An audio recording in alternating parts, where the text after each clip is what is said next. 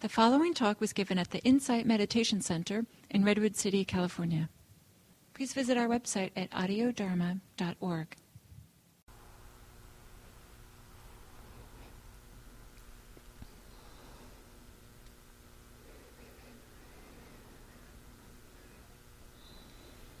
So, before I open it up for questions, there are a couple of things that I thought I'd follow on from this morning. But oh, I have a few announcements first. I don't, for, don't want to forget those. So, tomorrow we'll start the, um, the practice discussion groups, and um, those will be posted. I'll post actually the first six days Essentially, you'll be seen every third day. So, starting tomorrow, if you're seen tomorrow, then you'll be seen also on Friday. So, it'll be seen Tuesday and Friday. Um, there's going to be five groups total. So, that'll be rotating over three days. Um, so, th- those will be posted. And then I will, in addition, post some individual sign-ups. You'll each get four group meetings during the retreat, and it'll be the same group each time, so you'll get familiar with the, the group that you're in. And then I have enough slots to offer each of you, um, the 25 of you who are registered for the retreat. I don't have slots, unfortunately, for the those of you who are auditing the retreat, the, mostly the resident volunteers. I don't have slots for you to sign up on. Um, but I have a slot one slot for each of you available for the first six days. So, in this first week, you'll have two group meetings and one individual meeting. The individual meeting is optional, it's not required. If you don't, don't wish to sign up for it, you don't have to. So, we'll institute a policy. I'll decide it tomorrow about how long we'll wait before somebody else could take that slot. Then, in addition, each day I, I left aside a couple more times that I have available. Um, and it'll be clear. It'll be a separate little sheet, a separate little sign up sheet that I'll post each day.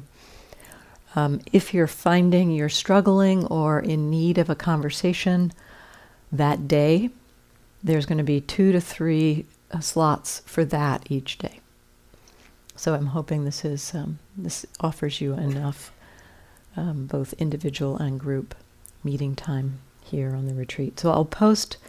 I will post tomorrow. I don't have extra slots, but tomorrow. I'll, but I'll post the uh, the the first week of group meetings and the first week of individual signups right after this meeting. And then a few follow-ons from uh, from this morning.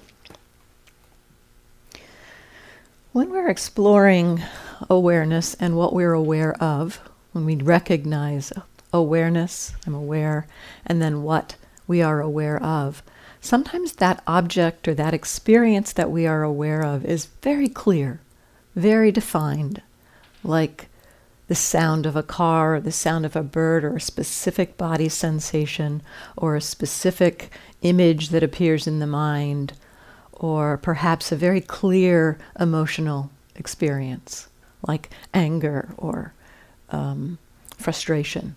So, so sometimes when we are aware and then noticing what we're aware of, the what we are aware of is very, very clear. It's, it's not at all um, confusing, not at all vague, just seems quite precise. And yet, other times when we notice what we are aware of, it seems vague or amorphous. For instance, a state of mind like sleepiness can have this quality, or a state of mind like um, confusion can have this quality. Or sometimes even body sensations can be very kind of vague or uh, just diffuse. It's kind of like if you look up in the sky at night, we might even be able to see it here if we get to the, the new moon. Um, often you'll see some very specific stars. The moon you see very clearly. You may see the planets very clearly. And then there's the Milky Way. which is just like a wash of you can't you cannot really pick out anything specific in the Milky Way, but we know what it is. It's got this kind of wash-like quality to it. And so very similarly, sometimes in our experience, the objects that are known are very clear, and sometimes it's more like whew, something that you can't really pin down. And so just be aware of that. It's not a mistake if there's an experience that doesn't feel precise. It doesn't necessarily mean that you're not being mindful in the proper way. It may simply mean that that object is diffuse. And so you can just recognize diffuse object. You may not even know what it is, but you can just recognize the, object is diffuse. Sometimes we might not even know at all what the, the object or the experience is. We know that we're aware, but we have no idea what it is that we're aware of. That's all right too. At that point, you can just recognize, well, I'm aware, but I don't know. I don't know what the object is. So just just acknowledge the awareness. You don't have to try to struggle to figure out what awareness is aware of. Over time, sometimes those unfamiliar, uh, sometimes the, that happens because the experience that we're meeting is unfamiliar or very subtle.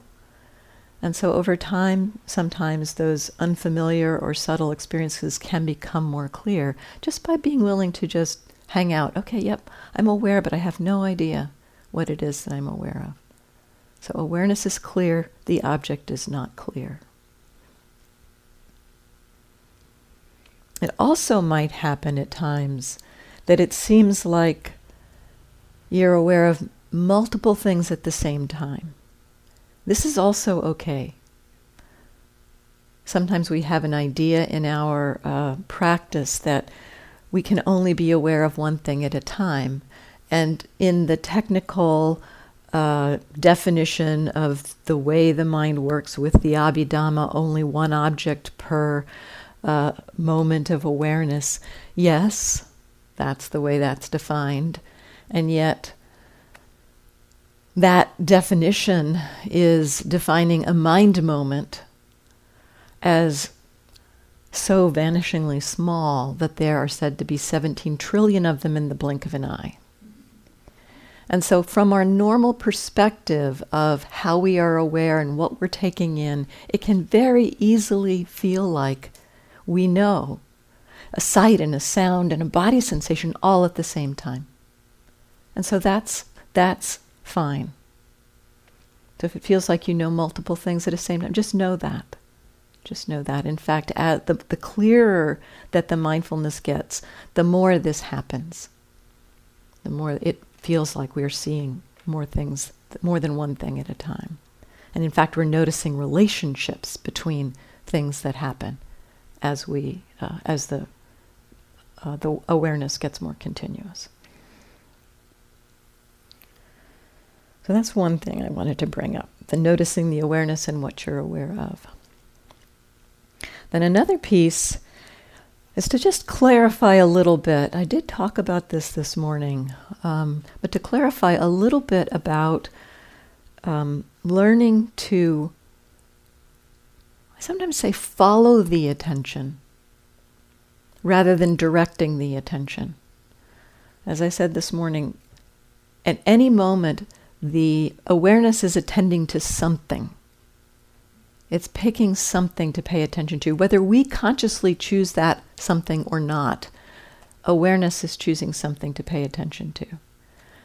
And so, one of the benefits of learning how to track that, kind of like, you know, the awareness is uh, attending to things, and it's kind of like, can we track that? Can we, can we follow along and know what awareness is attending to?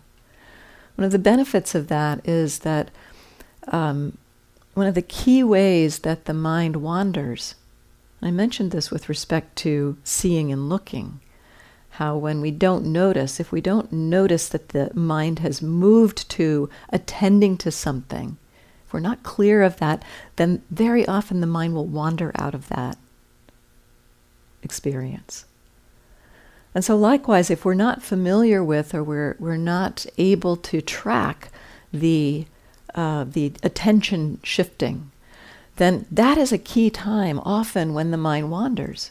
We're noticing something, we're paying attention to something, paying attention, you know, noticing the obviousness of some body sensation, and suddenly the attention moves to a sound, the sound of a bird or something as it shifts, if we are not clearly aware of that shift, that's a very easy and fast place for the mind to wander. We're paying attention to a body sensation. We hear a very clear sound of a bird. The mind recognizes that and starts thinking about it, unless we are right there to notice, oh, attention has shifted.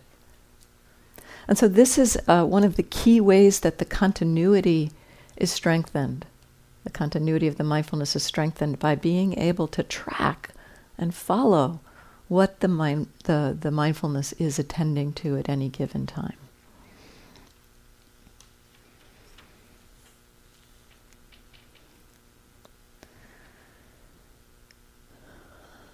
And then I also mentioned this morning that when the mind wanders, that moment when we wake up it's a good time to check in as to whether or not some kind of tension has crept in to our mind and body again. Because very often, when our mind wanders, especially in the early days of retreat, when our mind wanders, it, it often wanders into some kind of habit. It wanders into a habit of, of arguing or planning or judging or remembering, and very often it's connected with some emotional stuff. And so, very frequently, when our mind wanders, it also brings up some emotions. Uh, and often can bring up a habit of tension again. And so we can check in when, when we wake up, when, our, when we um, come back into mindfulness. A really helpful tool is to check in has there become tension? Has tension been created in the, in the wandering? So I mentioned that part this morning. It's also not infrequent that when the mind wanders, that sometimes it actually wanders into calm or ease or relaxation. And so, if you're interested in what's happening in experience when you come back into awareness, as opposed to judging yourself for having gotten lost. You have the opportunity to check in and see, ah, how am I now that the mind has been wandering?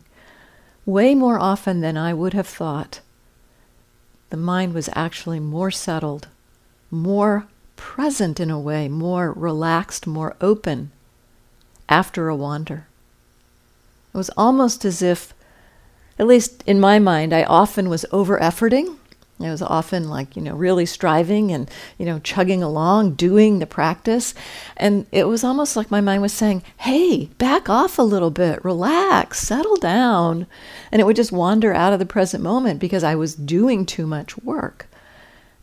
And so when I would come back into awareness and notice what was going on, there would be much more ease. It was almost as if my mind was instructing me about how to be more relaxed and attentive.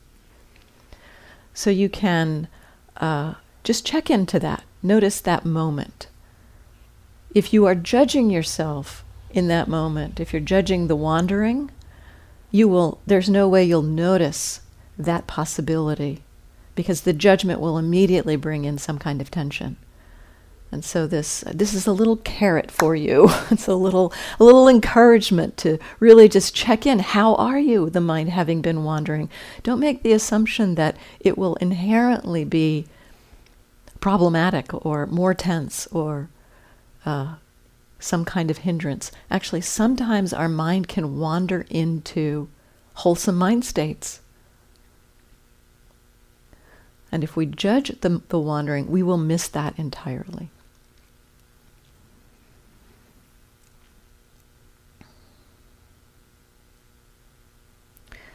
And the last piece I thought I would offer is um, good times to check into the attitude. I suggested checking in every, I don't know, five minutes or so, just from time to time, check in to the relationship to experience.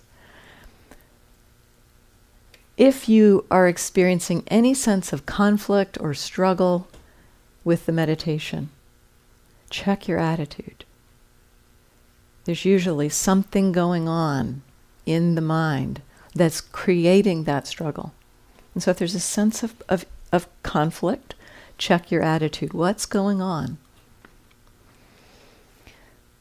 After the mind has wandered, we've checked in to, uh, you know, what you're aware of as the mind returns, that, that part I just talked about.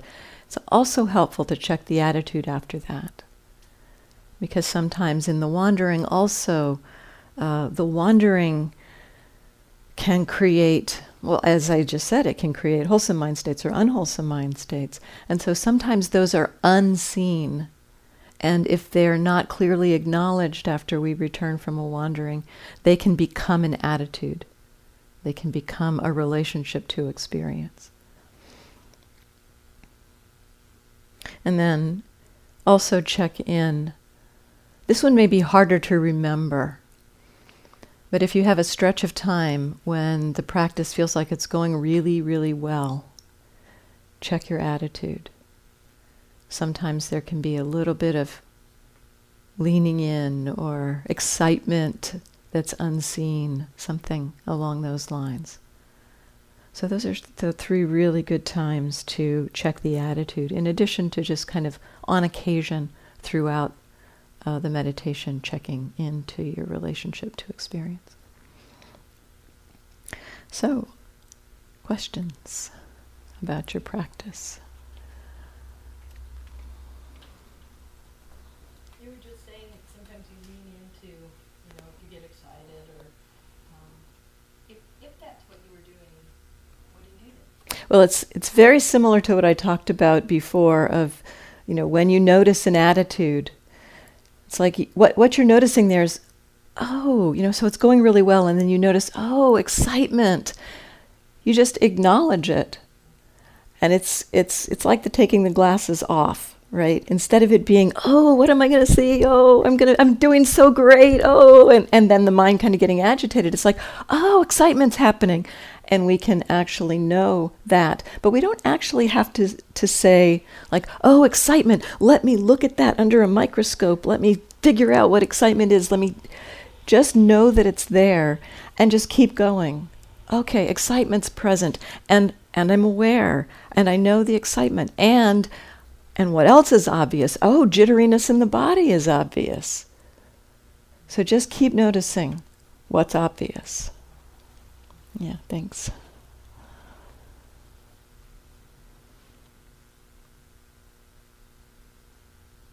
Yeah.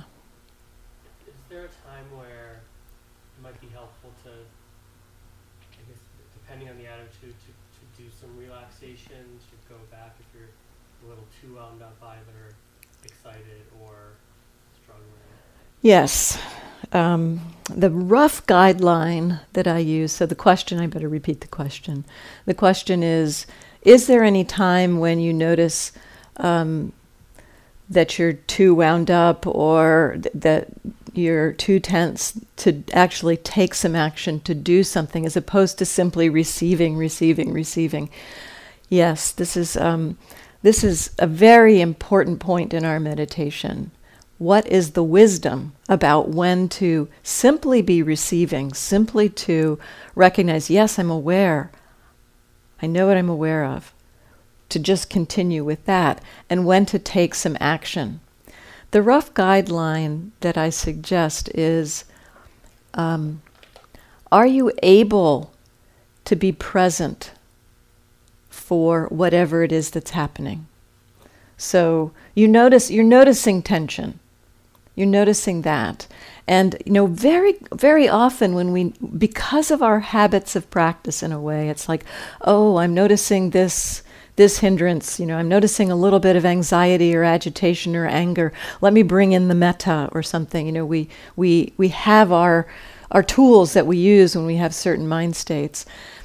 So, what I'd like to suggest is first see if you can be aware of that experience. It will not be pleasant often.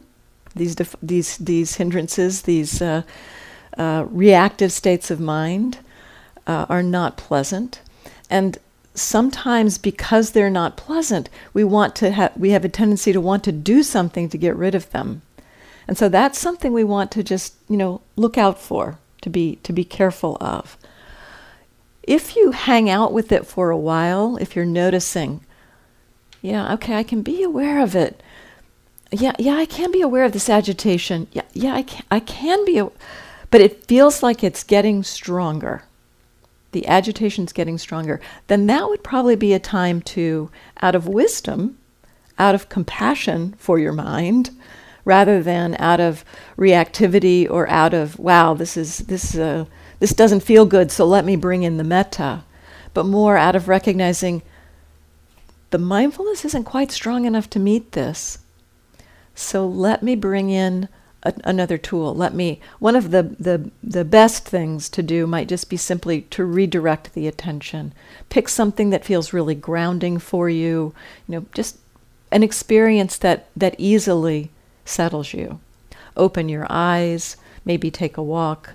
Just do something that, that supports your coming back into the continuity of mindfulness. But we have to be um, um, wise about it.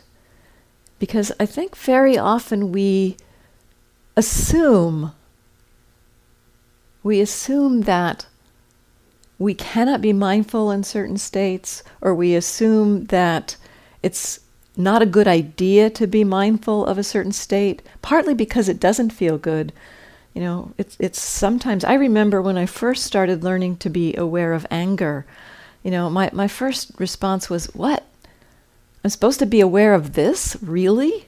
You know, this is this like doesn't feel very good. Uh, what good is it going to do to be aware of this? So there was that initial kind of idea in the mind that it either wasn't a good idea or would not be helpful. And those are mistaken ideas.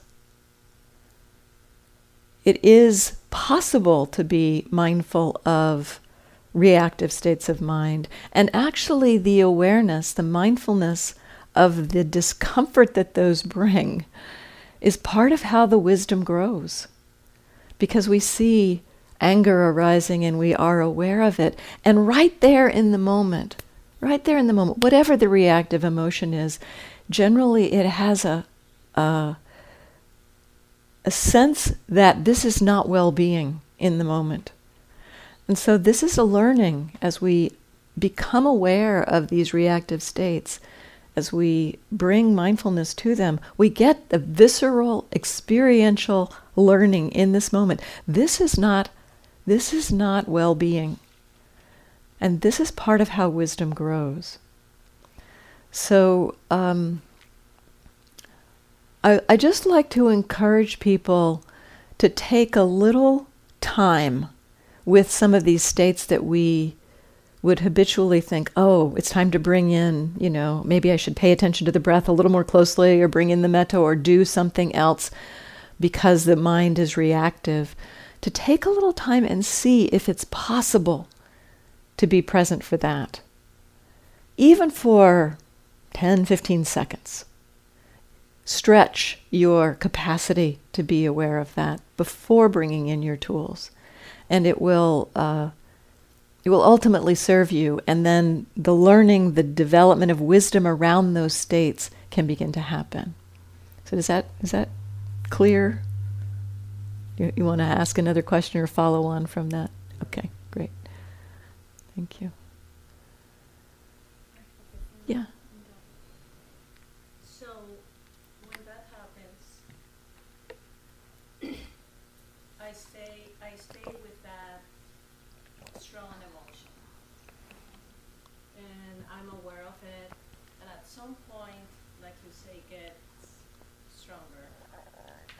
And at some point I say, okay, it's enough.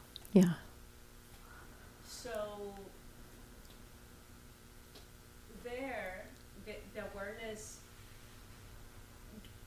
then I get, then there's a state of confusion there on where to go. Where to put the attention?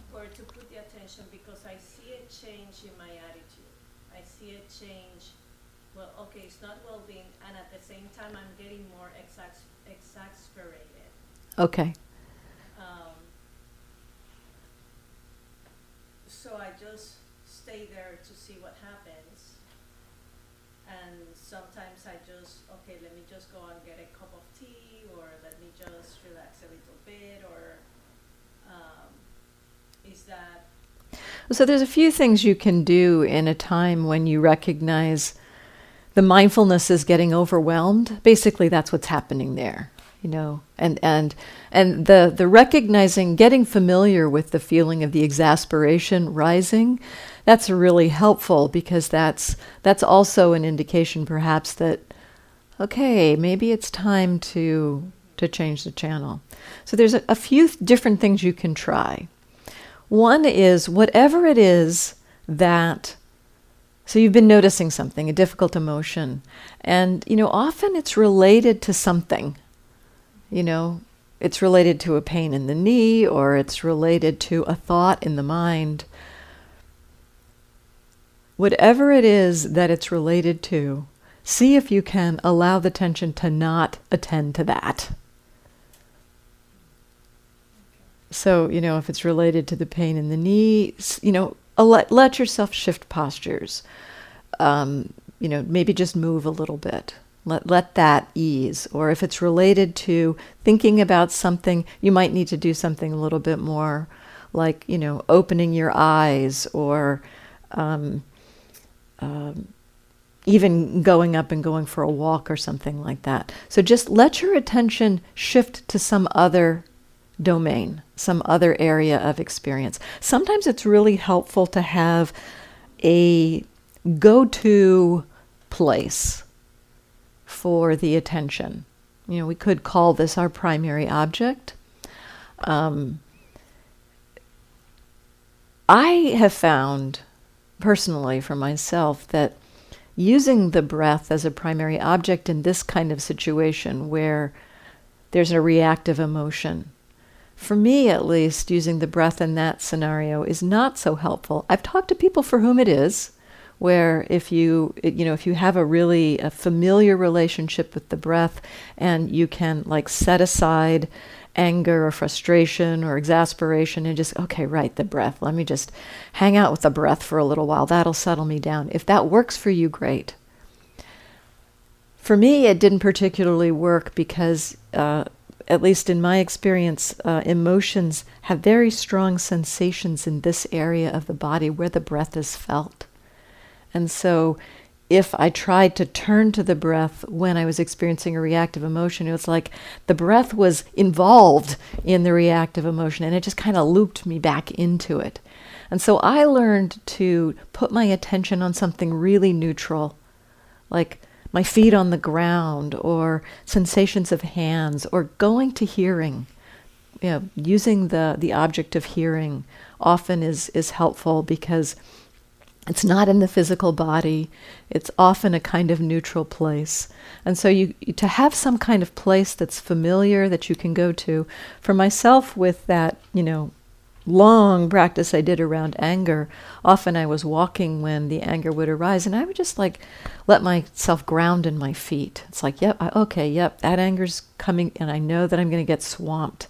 So let me just put my attention in my feet. So just to, you know, just to find something that for you is a refuge experience. Um, so those are a few suggestions of things to try. Another possibility is um, kind of letting the attention get bigger.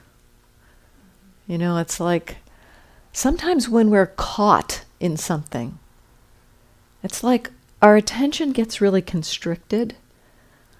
So we're experiencing pain in the knee and the frustration about that, around that, and then there's the exasperation coming in, and it's like our attention is narrowed to this little domain of that emotion, and everything that we see is in that field All of our body sensations are related to that, all of our emotions are related to that. Sometimes we can actually just consciously remind ourselves this is the present moment, and there are thousands of things happening. Let me just check it out. You know, what else is going on here? It's just like, you know, reminding yourself that there's a vast world of things other than that little domain of reactivity. The domain of reactivity feels like it's big because the attention has kind of dived under and into it. And so if you can kind of take a step back and, oh, right, seeing is happening. Right, Hearings have, okay, yes, and oh, and there's that frustration. So it's not like trying to not, this is another thing, another way. You know, sometimes just change the channel. Don't let yourself attend to the thing that's creating the reactivity. But sometimes we can just make the container bigger and just recognize, yep, okay, there's sights happening and sounds happening and the sensations of my feet are happening. Oh, and there's that frustration. Okay, that's happening. And keep it big. Okay, and there's sights. So just keeping the container a little bigger can also be helpful. So those are a few tools. And I would say if none of those work, maybe it's a good time to go have a cup of tea. yeah. So you were just talking really somewhat in this question and the previous question about quote unquote doing something as something to not go to automatically and, and to first see whether the mindfulness is strong enough for an experience. Yeah. But what about the slightly different experience, um, not necessarily in the context of reactivity, of just periodically checking in with the body and mind to see if they are relaxed and to sometimes take like little breaks to do a small body scan, cultivate relaxation, just as part of maintaining the container. So what what I, the thing I would encourage there is if you are present enough to be in a container that's aware, I would look at what is the intention that's connected with the movement to check in and do something different. It may be wisdom, and sometimes we find this happens kind of organically you know we're we're just paying attention we're we're noticing things and suddenly it's like oh relax. It's like almost the word relax appears in the mind and we haven't even asked it to. And then it's like oh okay. Ooh relax. That's nice. And so sometimes that happens almost organically and not because I've decided oh let me relax now but it's more that it's just seems to have arisen. If it's just arisen, just notice that. You don't have to like stop doing anything. Whatever's arising, you know, oh, relax. Oh, okay, relax is arising. It's not like, oh, relax is arising. Let me do something else. It's, oh, relax is aware of that, aware of relaxation that happens as a result of that. It's just continue being aware. And so notice whether it's actually you a sense of intentionally jumping in to do something, or whether it's more of an organic unfolding that's just like the natural process that's maybe wisdom is arising and inclining you in that direction. If it does feel like it's a conscious intention, look at where that's coming from. It may be that that's coming from something that you haven't quite noticed so, for instance, you're you're you're paying you're paying attention. You're noticing what's going on. You're noticing sound and body sensations, and you haven't actually noticed that there's been a little bit of tension creeping in. You haven't been consciously aware of tension, and and then there's this thought, oh, maybe I should relax, which is a response to that tension which has not been seen. So that's just an example but you know check in you know it's like okay oh wow you know it feels like it'd be a really good idea to relax right now. What's happening in that moment that is encouraging that? I'm not saying to not do it but notice why. Notice the intention notice the reason why that's happening. If you have enough presence of mind to consciously choose that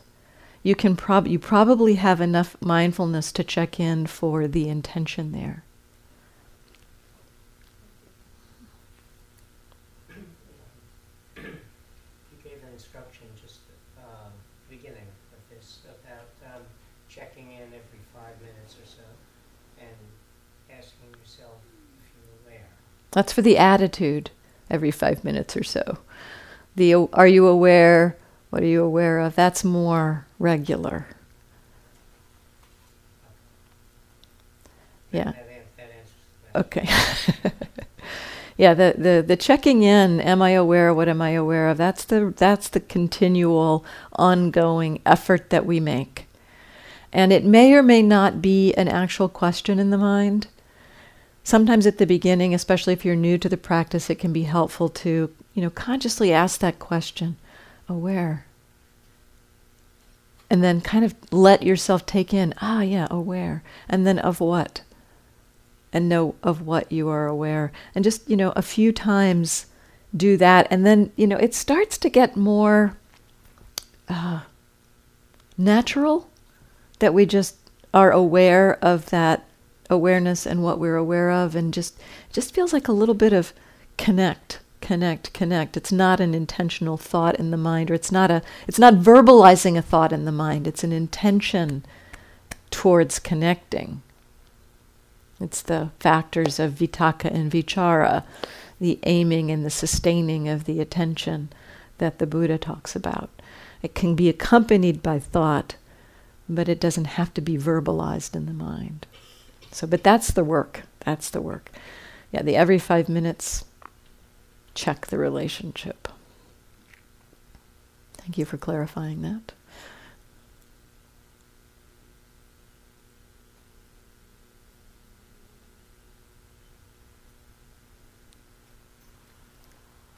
Um, Well, this is all new to me, so um, I have some confusion that's coming up, and um, I think I'm trying to get my head to wrap around it all, and sort of cerebral, and uh, I'm finding myself wanting to get it. Um, and so just practicing it, um, I think I'm one of these people who has 17,000 thoughts in the blink of an eye, you know, just mind is constantly moving in.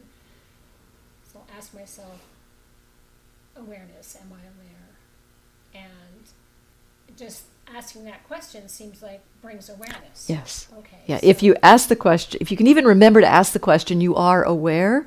And sometimes it seems like, why bother to ask the question? But it highlights the experience of awareness. Oh, So that's why to ask that question. Yeah, okay. yeah. And then the second question, I'll think, oh yeah, I, I just had this thought, but it's like fleeting, and I can almost like hardly remember it.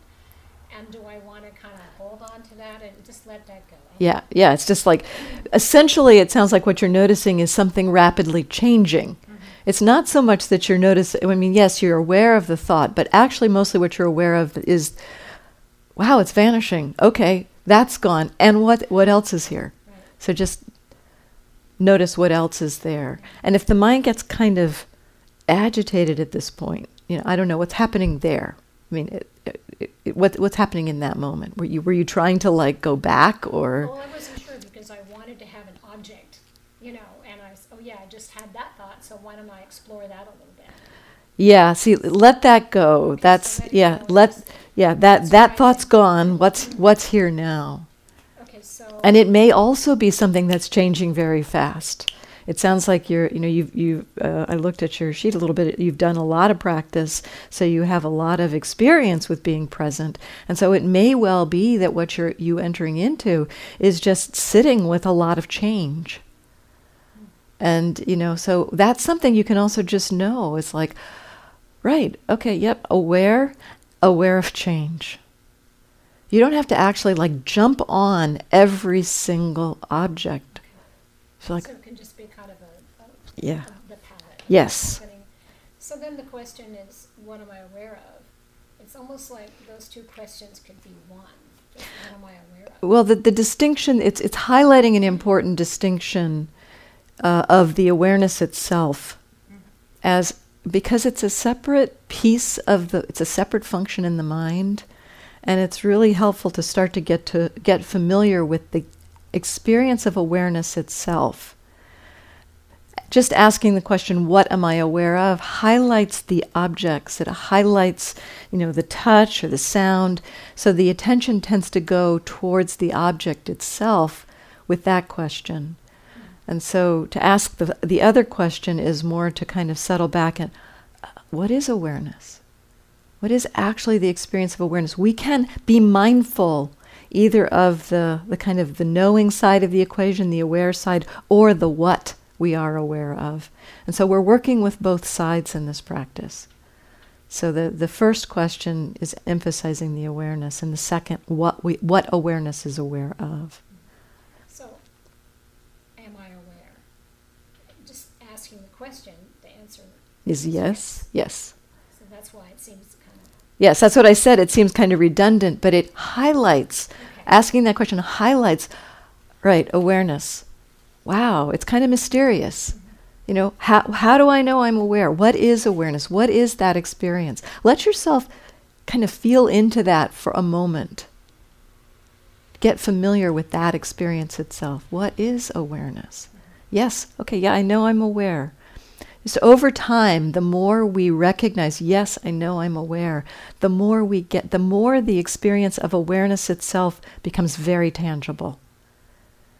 And then we, we kind of can settle back and rest in the awareness, and the objects take care of themselves. We don't even really need to be dealing much with the objects. We're just taking care of the awareness. I'm, I'm just going to want to trust that I'll get Yeah, point, yeah. Because to me, it's I don't see. Yeah, and that's fine. And and it's yeah, it's it's Am I aware? Then a question is of what? Yes. It's just obvious yes, to me that it, I have to have something tangible. Yes. Or maybe it's not tangible. Maybe it's like you say. It's The- just Sometimes it's the wash, sometimes it's a lot of things rapidly changing. And so just keep checking into that. Am I aware? You know, don't let that go because it will begin to highlight something a little different over time. It is it is a little mysterious. Okay, that's fine. I can be in that don't know Great. trust place. So then, my question is like, how how far do I go with a thought? Because a thought will kind of spin out and lead to something else, and other things. I mean, as the same object. So when we become aware of thought, there's a distinction, and maybe I'll bring this into the um, the instructions tomorrow a little bit because I don't have much time here. I wanted to stop at quarter of. Um, there's a distinction between being aware of, or kind of involved in the content of the thought, and the fact of thinking itself. You know, just knowing, oh, thought is happening. So, um, for our meditation practice here, I will say this is this is a difference between practice on retreat and practice in daily life, because in daily life we let ourselves know the content more. We we we we engage with the content of our thoughts more. Here we actually don't need much engagement with it. A little bit in our yogi jobs we need to engage with the content of our thoughts, but pretty much on the cushion we don't need our thoughts. We don't need to be following our thoughts. And so you might be curious about um, uh, how how is that thought? You know, first of all, what is is that thought connected to an emotion? You know, it's just kno- knowing kind of the bigger terrain. And if it is connected to an emotion, if there's reactivity, do not pay attention to the content of that thought. Let yourself come to the experience in the emotional terrain, in the body terrain. If you attend to the thought that is linked to the reactivity, it's likely to just keep the reactivity churning along. And so, um, you know, let go of the thought and attend to just what's happening. It, sometimes thoughts will just flit through and not have much um, emotional response. It's just like an image or, um, or some, you know, like we're talking to ourselves. Sometimes it can be helpful in terms of recognizing the process of thinking if we uh, acknowledge the modality in which the thinking is happening. So, images was one way that the thoughts happen, or as if we're hearing somebody talk to us, or as a radio's playing is another way, or as if we're talking to ourselves. And so, acknowledging the modalities, like, oh, talking to myself, that's how this is known as a thought. So, that's being aware of the thought itself as a process in the mind, as opposed to being interested in the content I understand. of the thought. Okay. And I, I won't ask any more questions, and I've got a lot, but what would really be helpful for me, um, and maybe for others too, it's almost like you could, like, walk us through it in the sense of like you were experiencing it, like ha- the process. Does that make sense? Um, Like how far to go with each experience? Like, it, what I think I'm hearing is that it's about the relationship. a lot of it's about the relationship. Yeah. Investigating that and finding patterns. And, um, I- mostly it's can you know just what's happening now? It's not so much about digging. Or trying to. It's uh, sometimes um, Sayadaw U Pandita gave this analogy about you know being attentive. He said it's kind of like you know just having a soft cloth touching the ex- the experience. It's like this. It's like just contact, just with what's there on the surface. And so the, the continuity of the mindfulness is like that soft cloth. It reveals more and more of what's there. And so it's more about patience in a way. I think sometimes with our habit of of old habits of practice, and certainly I was in this camp, it's like, ooh, here's something. Let me pull it apart. Let me look at all the pieces of it. Let me see how it's working. And you know, that's kind of like like taking this thing and like trying to pick it apart and figure out what's inside of it. That's uh, a way of doing investigation. This practice is more organic and more about patience. So it's more about just okay, what's here? What's obvious? It's like wide, wide uh, arms. You know, what's obvious right now, and just can I be in contact with that? And that's going to be like shifting and changing, especially if there's reactivity. You know, it's like there you are hanging out with uh, anxiety, and it's like, okay, well, anxiety's here. Oh, wow, okay, there's the, the kind of the, the flush through the body. Okay, that's there. Okay, can I be with that? Yep, okay. And then, woo, something else, some other aspect of anxiety comes in, a, a ra- an agitation in the mind. It's like, okay, yep, I can be with that. And then suddenly the, the feeling drops. It's like the pit of, okay, oh, yeah, I can be with that. It's not like trying to do that. It's more the willingness to hang out with the changing flow and let the it's more like being a naturalist. You know you, you, if you're a naturalist you you take a walk through the woods and you just observe what's there. Each day you go th- walking through the woods and, woods and observe how things change. You don't go in and chop the tree down and try to figure out you know the structure of the cells and i mean some scientists do that and that's a way that we learn about things. But this practice is more about the naturalist approach. Taking a walk through this terrain, what's it revealing to me right now? And patience, because we often have the idea that we want to understand it, get to the bottom of it, find out what's inside of it. That's where I'll get free, is thinking we'll dive into the middle and then the whole thing will fall apart. You know, to, to have a little more patience and just like, each time it comes up, each time a, an experience comes up, a familiar a pattern or habit, each time it comes up, it's like we get a little bit of different perspective on it, another angle on it, or a different piece of the puzzle. Just like taking a walk through the woods and accepting what's offered in the walk through the woods in terms of the learning that happens. So it's more like that. So it's it's a it's a shift from our our usual way of practicing, I think. For me, it really was. So let's just take a moment of silence and let the words settle.